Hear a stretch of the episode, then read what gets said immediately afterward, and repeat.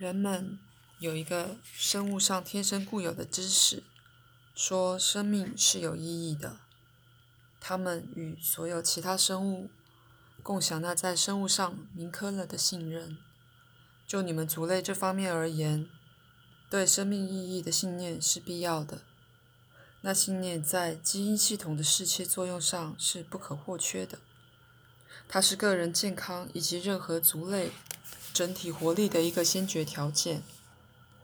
你们最伟大的成就就是那些文明所造就的。那时的人对于生命大体而言的意义，以及个人在生命架构里的意义有最大的信心。我希望你们正在朝一个更伟大的心理整合时代前进。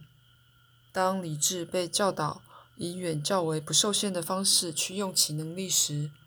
直觉与推理能力能以平顺得多的方式一起运作。而有关生命有意义的情感与直觉知识能找到更清晰的精确性与表达。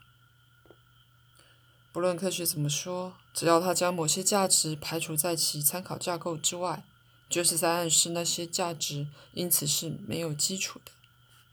所以，心智的推理特质就被导离任何可能为这种价值带来可被接受的科学证据之探索。事实是，人遵循着那些科学所忽略的价值而活着。事实是，人遵循着那些科学所忽略的价值而活着。为了那个理由，科学在其第一个伟大的探险时代之后，就产生自己与生俱来的毛病了。因此，它必须扩展对实相的定义，否则就会变成它自己的一幅习惯上的讽刺画。一个服侍过时科技的堕落女佣，而放弃了她早期宣称要对真理或实相本质进行调查。那么，它可能变成生命的附属品，就像比如说现在天主教会的样子，失去了主宰世界的力量，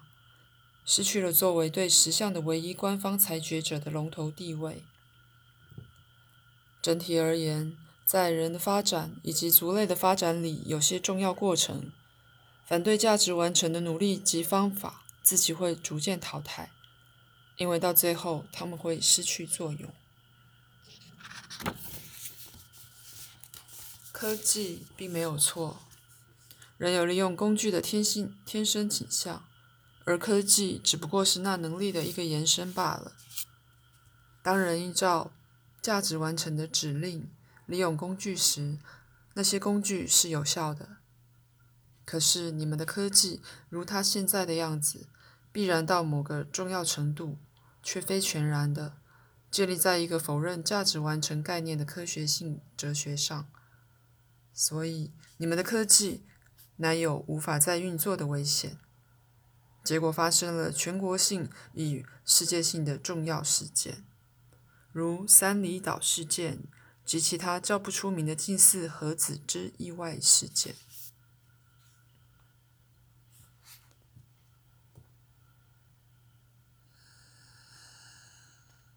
许多核能电厂的控制板设计的，好像意识根本没参与其中。好像电厂是要被其他机器人而非人来控制的，具有不方便够到或根本够不到的控制钮。好像画出设计图的人完全忘了人类在心智或身体上是像什么样子似的。现在，整体目的应该是能量的利用，一个人道的计划，想要把光明和温暖带给上百万的家，但在它背后的哲学否定了给予人生存理由的主观价值之有效性，因此那意图被破坏了。因为那些价值被遗忘，生命受到了威胁。在你们的国家里，有些本土组织做各种追求的宗派正在成长，那是一小群人在一起，再次寻找理智上的理由去支持他们了解生命是有意义的。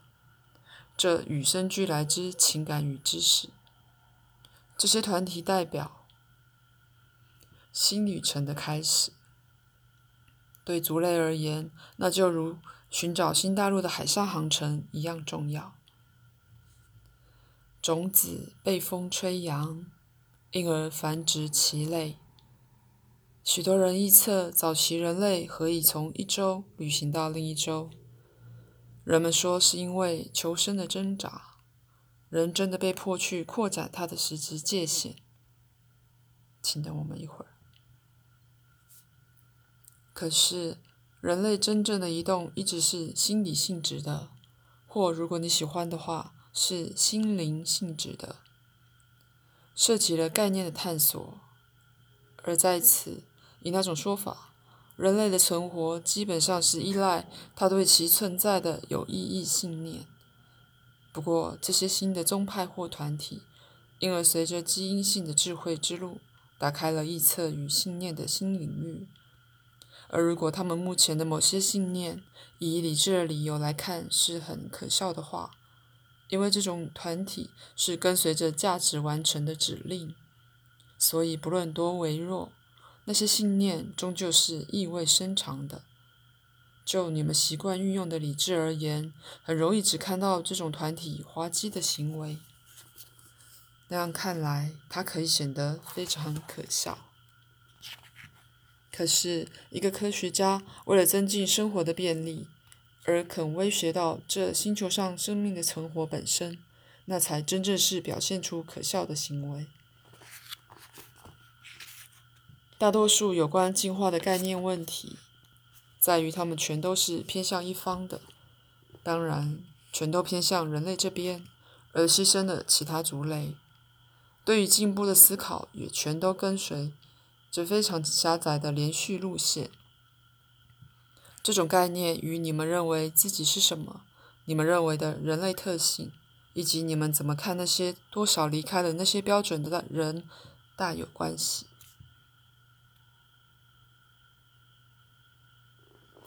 现在，人需要感受到他是在进步中，但是科技进步本身，相形之下只代表了一个粗浅层面，除非他感受到情感性了解的成长支持。在这样的进步之中，人不但感受到他与自己合一，也与其余自然世界合一。有些人在理智上极为熟练，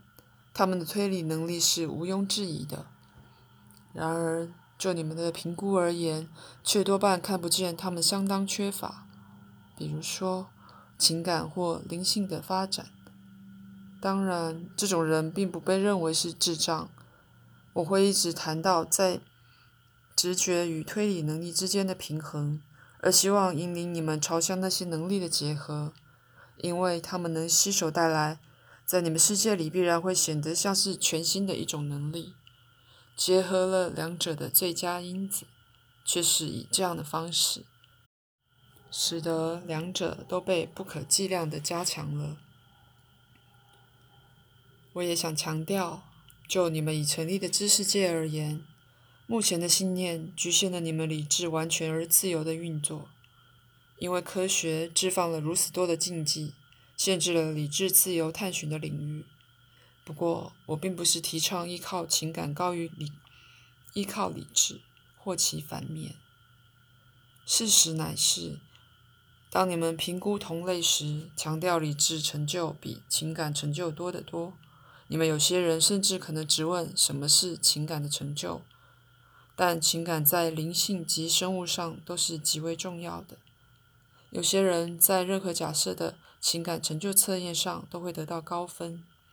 但按照你们社会的标准，在某些情况下却非常可能被贴上智障的标签。人类至少已开始朝向情感成就的旅程，就如他开始理理智能力的发展一样，而最终两者必得携手而行。一个聪明的数学家或科学家，甚至艺术家，或在任何学界被接受的天才，可能是个情感的无能者，却没人当他是智障。现在我说的并不是具创造性的人或任何其他人那方面的古怪行径，却是对情感价值的缺乏了解。且说，就人类而言，所有的变奏都是必要的，就像是在一个例子里，人类的一员为他自己，也为了全体，决定在某特定区域专门化，可说是孤立某些能力，而以最大的固执及聪明展现他们，同时几乎完全忽略某些其他区域。可是在你们的社会里，推理性的能力被认为是与直觉能力相反的，所以你们对于一个人是怎么样或应该怎么样的概念，大半忽略了情感成就及情感了解。其他人也许是成熟的、